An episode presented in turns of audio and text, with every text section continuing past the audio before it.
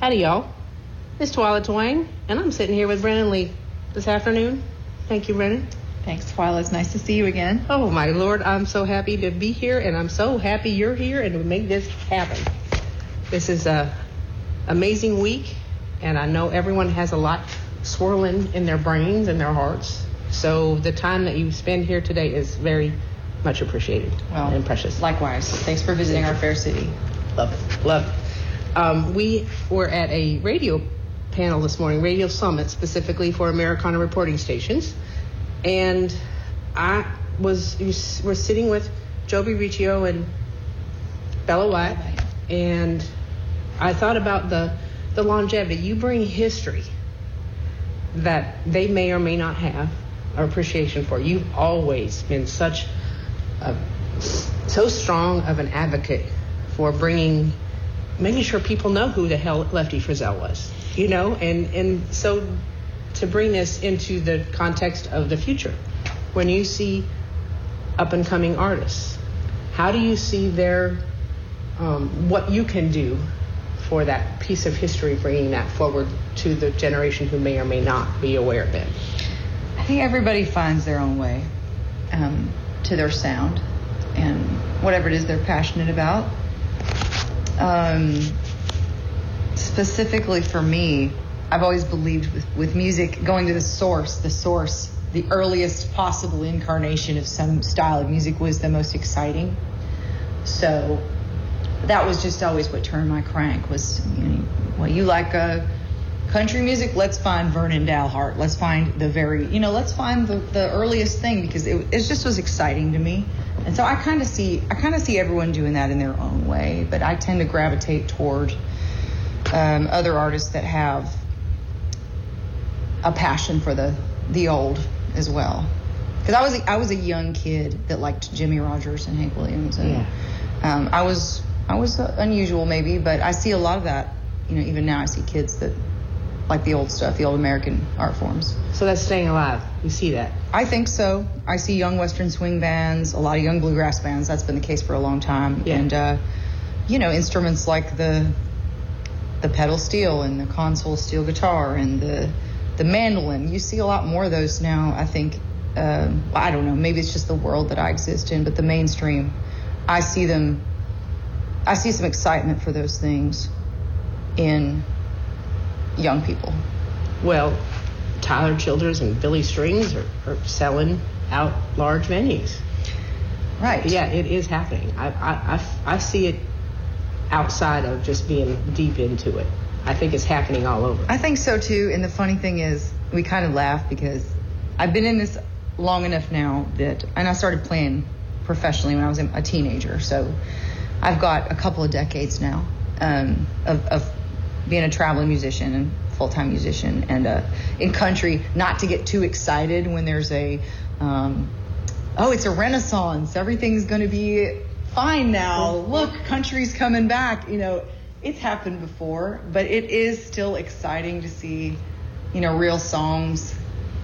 And uh, for me, it's really about the songs. Yeah. But to, to see that, you know, people kind of tapping into some really good storytelling and writing for for real people and not just like a Coca-Cola commercial Yeah. that's that's been, you know, present for a long time. Very nice. I uh, I love to see whether whether it goes continues on up is happening now. You know, Uh, this might be where it, where it lands and maybe ebbs again, but it's it's happening now and we can enjoy it. I'm here is. for it, you Yeah. know. Exactly. It's kind of kind of uh what's the word? It's it's gratifying, it's validating to feel like I'm a part of it. Yeah. And there's kids coming up. That's really exciting. Your collaborations have always blown me away, and I'm a big fan of Jesse Dayton's and um, the fo- James Hand, obviously. Um, rest in peace. Yeah. And uh, Chris Scruggs. And I just was reading when we were listening. Uh, Aaron Till, if you could speak to him a little bit. I did not do uh, enough research, and the collaborations that you've done. Um, I asked you this previously, and it, it's amazing to me that you said, "Well, they're just my friends." that's that's really true. Well, it's true because you know y- your friends are, are think people that you have things in common with. And I'm a sensitive little bird. So if I get in the studio with somebody and I don't feel comfortable 100%, it's probably not going to last. Or if I get on the road with somebody and I don't feel at home, that's not going to work because I'm with, you know, I'm, I'm spend a lot of time with the people you work with. So, yeah, and anybody that's uh, can talk Delmore Brothers with me at three o'clock in the morning between truck stops is pro- we're probably going to end up having some kind of friendship. Yes, yes. So yeah, it's um, I, I'm amazed at the, the kinds of people that I've gotten to work with. So uh, eight done. Ain't through honky tonk. There we go. Eight through Yeah. honky tonkin. Yeah, uh, it's my kind of album. Um, what was the genesis of that? Um, I had moved to Nashville in 2017. I got a publishing deal here, and I was writing three to five times a week on Music Row. Um, and I had a publisher who was so cool. You hear a lot about these publishing houses where they're trying to crank out hits for the latest bro country, Mhm. vacuous uh, machine music, Yep. you know. But my publisher, uh, Bobby Reimer, is his name, um, gave us way too long of a leash and just said, "You write what you write." And so I was writing. Um, I was just I was writing with different people several times a week, and I made a lot of friends that way. And I wrote a lot of songs that first year or two I was in Nashville. Specifically, I guess it was 20, 2017 and 18. I wrote a lot of songs. So um, my friend Chris Scruggs and I were talking about making a a country album. You, laugh because that's what I do, but I had this very specific idea of how I wanted it to sound. I wanted it to have, I wanted it to be modern, but I wanted to have the essence of this special era in country music, which I think had some certain magic, and that's around 1967, 1968. A lot of my favorite records were made in that year or 2 Mhm. and we, we didn't want it to be a relic. We didn't want it to sound um, like a museum exhibit. We wanted to, to have the the mojo or the essence of that because there were so many great writers. There were there was people like you know Bill Anderson, Dolly Parton walking around town trying to get cuts, you know, and uh, well, I guess a little earlier than that, but um, and you had wonderful recording technology that hadn't gotten too big for its britches. It was just good. and you had some of the world's greatest singers, you know, these people that grew up uh, rural singing in church and became these monster icons, people that we, you know, we frame idols of them on our walls here in Yes, Nashville now. yes. You know, people like George Jones and Melba Montgomery. And um, I wanted to catch some of that magic. So, huge challenge. And Chris and I talked about players and we kind of rounded it down to some people that we felt like had uh, feelings for that era, Mhm. like I do. And we put it together one song at a time and tried to reach that unreachable kind of standard of that golden era. So do I understand some of these songs were written kind of pre, like you pulled together older material plus added, or Right. So I didn't sit down and write for this record. okay, We had him. We had him spread because I had such a, a ridiculous catalog from mm-hmm. leading up to that that I just had. I had like a hundred or more songs that I was interested in, and just oh let's let's just find ones that fit together, and it ended up having some themes. yes, Um, there's some there's some alcoholic songs on this record. Um, there's cheating songs, which you know is still an important part of country music. Should be songs from the perspective of the wrongdoer, which you don't hear a lot nowadays. So I wanted to kind of touch on some of that very human, um, hard stuff, and we did it, I think, with humor yes, as much as we well could. done. Yes, yes, very well done. It's Thanks. it's it, everything about it from the instrumentation, obviously the the level of musicians that you have working on that album. Your vocal vocals are always spot on. But I think you probably you just that's how it is. Who you are.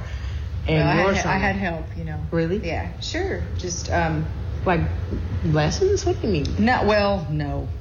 I still need lessons, but uh, like I said, just having that right dynamic in the room. Okay. You know, I, I think usually I sing live, and I do do a lot of live singing um, with my records, but this one, I think I think I was tired when we tracked the tracked we tracked a lot of it live. Tracked it Sound Emporium and Nashville, Mhm. and uh, most of what you hear was done, you know, not wasn't overdubbed. It was just all everybody in one room.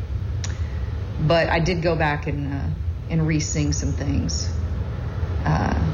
And Chris Scruggs, who produced the record, helped me a lot with that. I think we just had a day where we hit a stride, and I wasn't singing right, and I wasn't singing right, and then that day I was singing right, so we sang everything. Uh huh. We sang it all in one day. Yeah. Yeah. Hit it while it's hot. Yeah. Great. It, it, it's, it's such a stellar album, and it just pleases my heart to see uh, it brought forward into this era, but honoring, as you always do, your past. Just a, it's a beautiful, beautiful work. And speaking of which, you know, we, we spoke this a little bit, and, and if we both end up teared up, I think that's okay.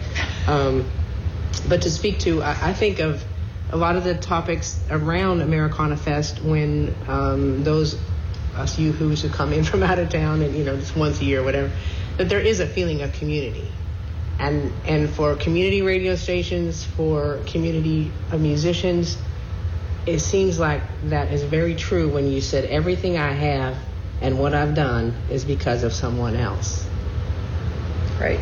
that is so deep and so true for everyone. It's it's a it's a gem. It's a blessing that you recognize it and say it out loud because it's so damn true. Yeah, well, um, and, and a challenge to carry forward because the blessings are great. So it would be easy to be kind of kind of a hoarder about that stuff, but Sit back and let them come on in. Huh? yeah, it, it doesn't work that way. You really do have to pass it on. And you know, some of the older artists that you'll see, like legacy artists, you'll see that they they retain their relevance, relevancy, relevant Uh-huh. by um, by collaborating with with newer artists. So yeah, I I I moved to town and it was like a nice. It was like when you go to a church in the South for the first time and everybody. There's an uncomfortable level of people coming up to you, shaking your hand, and they want you to stay for lunch, and you're not quite ready yet. Yeah. Um, but yeah, do you want a couch? Do you need a place to stay? Do you need a, um, you know, do you need a gig? I got a lot of that. People that, uh, you know, I moved here, I started playing bluegrass again because I had people that were like, oh, we need a mandolin player tonight downtown. And I got to know it's a great community. Yeah. It, it is really, really a nice, uh, nice So family. speaking of like paying it forward, are there up and coming emerging artists that you'd like to collaborate with that you have not collaborated with That's, yet? that's a good question. You might be putting me on the spot. Oops. Um, And I, if- I have to think about that. There, there's a lot of, not necessarily younger than me artists, but people that I just really think are Well- amazing. well, who, Um, you, who would you like to collaborate with? Well, I, I've collaborated a lot with, with a lot of cool with people. Melissa Carper. Yes. We write songs together, and uh, I love to see the success that she's having right Yeah. now. Yeah. Um, I love Sierra Farrell. Let's see who else. Um, I just got to play a few shows with Old Crow Medicine Show. Mm. That was really great, Mm-hmm. really special. The bond that, that they have with their fans was Yes. something to see. Um, and th- these guys aren't up and comers either, but I also just, just got back from a festival and I saw the Traveling McCourys. Yeah. And um, that blew my mind. They were awesome. So That was Del. Was with that's you? Del's uh, band minus Del. Minus Del, Yeah. okay. I think if, if I'm right in saying that. Okay. Yeah. Yeah. I, I yeah, that's a. I, I, I was had an opportunity to see them a few years ago with Del, and to have hear him say, "Well, you know, back in the day, it was, well, once they called me this, and they called me rockabilly, and then they called me, you know, all these different genre labels." Did Del get called Rockabilly? That's what he Was said. it his hair? What's that? Might been his hair. And and the era, you know, it, it maybe it was so new. I don't. This is just as up from his little banter on stage, and he goes, I don't know, it's just music. It's just music. I and I keep going back to that for all, especially in the industry. I just, it's just music. well, he's right. He's right. Labels are kind of kind of dumb. I mean, I describe my music as country music just because it's such a broad term. Yes. There's so many things that fall under that umbrella. Yeah. Very true. Oh, and then one little. Um, I know we're a little short on time, so I want to make sure I wrap it up and get everything in here. The uh, potential thoughts and uh, ideas you may have about um, future work, ideas, upcoming albums. Okay, well, I have a few right now. Um, one is I want to do kind of. So I made I made a record uh, last year with my favorite band, which is a band called Asleep at the Wheel. Record's called Obsessed with the West, and um, it's a, it's basically a collaboration between me and them. And the songs are all brand new, but the style is as close to 1940s Bob Wills's Texas Playboys as we could get. So, you know, new songs, old style. I want to do that with kind of a um, 50s sort of bluegrass um, idea. Um, give or take a few years, you know, um, just just write some real bangers Mhm. that maybe a band like Jim and Jesse would have recorded, um, and and find find a really good band to to knock it out and but but write about modern things, you know, like that that's that's the thing that like turns my crank is hearing how country music, you know, as it is, uh, pertains to us as modern people because it does. It's very Mhm. relevant. It's very fresh. It's music of the people, Right. Right. and whatever the people are going through. So, which we're still going through it. Yeah, we might as well keep making it. We're still it. alive and kicking and going through ups and downs and everything that we go through. Right.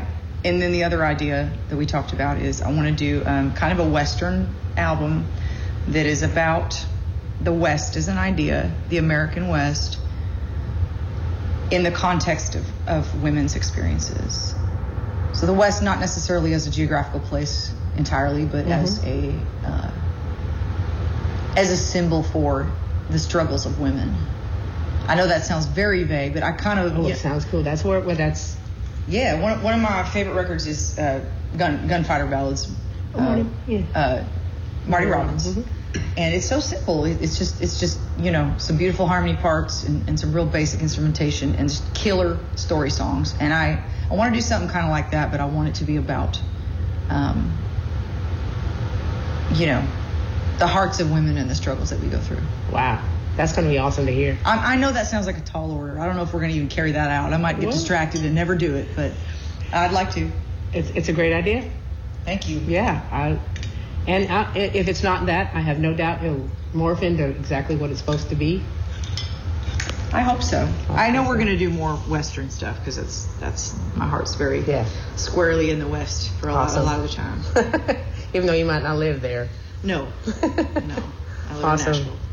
Well, I know your time is is probably got to go. Dang it. Um, Well. thank you. You made it. You made it just fly by. Thank you for getting us in. Certainly appreciate it. And uh, y'all, again, this is uh, Brennen Leigh and Twyla Twang on the Women's Show, KZUM Lincoln, KZUM HD. Thanks for listening.